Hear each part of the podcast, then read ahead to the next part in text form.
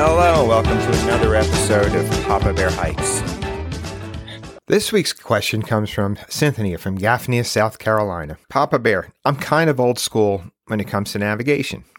I'm in my 50s, and I was raised by my father to use a map and a compass in the woods.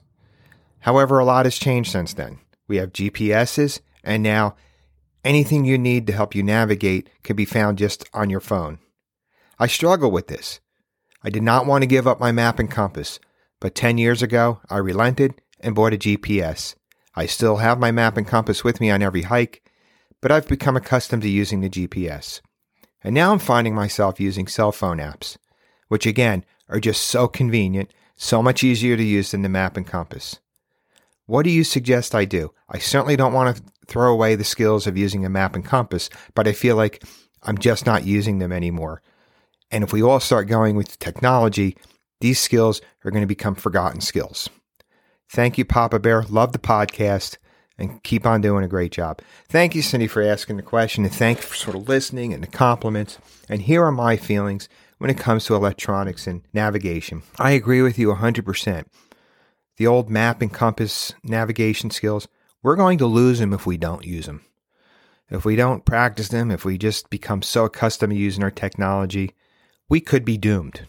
It, it, it is a necessary skill just something as simple as being able to determine north from south, east from west is so important. And we find ourselves, or if we raise a generation of outdoors people who are dependent on looking at their phone to figure out what direction to travel in, we are doomed, like I said. What I like to do, and I've kind of gone through the same evolution, Cindy. I've gone through, started out map and compass, was very reluctant to give that up. Just felt like, no, this is the way you do it. And then I bought my GPS and and I loved using it. And now I'm using my cell phone apps. Yes, I am. And why not? It just adds to it. Just it's so much easier uh, than using the GPS or the map and compass. But I don't want to lose those skills. So what do I do? I try to read up on them. I always bring my map and compass with me still, and will as often as I can take out my map and orient myself according to my map. I've developed a little bit of a game I play when I'm out there now, when I have my map. I will first take out my map and try to determine where I'm at and the direction of travel. And then I'll match it with my phone to see if I'm right. And when I'm by myself or if it's on a hike where we're moving at a slower pace, I'll even take out my compass and take the time to orient it and double check to see if I'm right. I think what I'm doing here is I'm keeping my skills alive and maybe I'm refining them a little bit, right? If I'm off, I can I have now have a way to check it and determine what I did wrong if I'm if I'm off a little bit. But we we still should be working on those skills. Orienteering clubs that people can join, which seems to be a way to keep those skills alive. There's um and you know, and there's just the old fashioned, hey, this hike I'm not taking the electronics with me. I'm going to do this old school. There's nothing wrong with that either my hiking friends and I have over the last couple years talked about doing that ourselves picking a, an off trail peak and bushwhacking to it just using a map and compass. It's fun. Sounds like a pretty cool challenge. Now, there's another side to this why it's important to keep these skills well tuned. Electronics can die, batteries can go.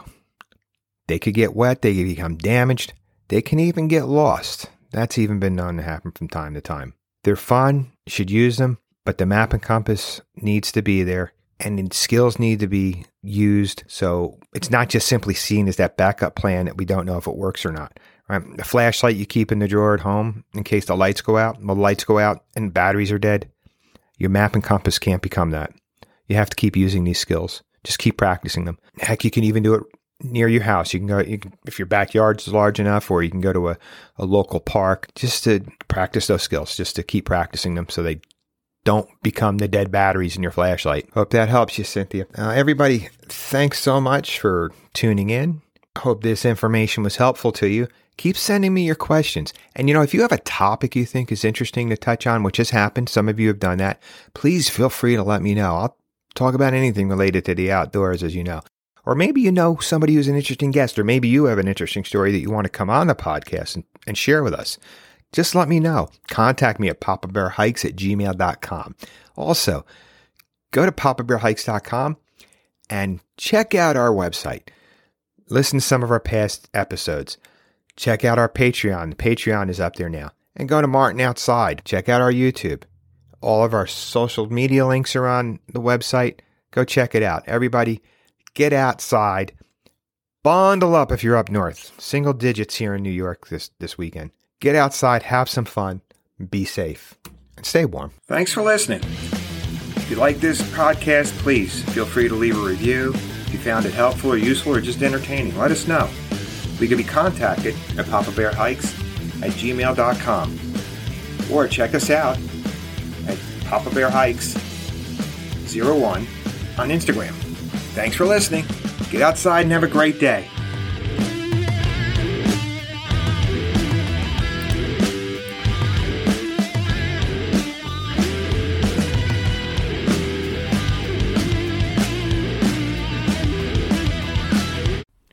This episode of Papa Bear Hikes has been brought to you by Avalon Publicity. Avalon Publicity, increasing the digital footprint of content creators and skilled professionals via website development and social media services. For more information about Avalon Publicity, go to their website, avalonbusiness.org. That's avalonbusiness.org.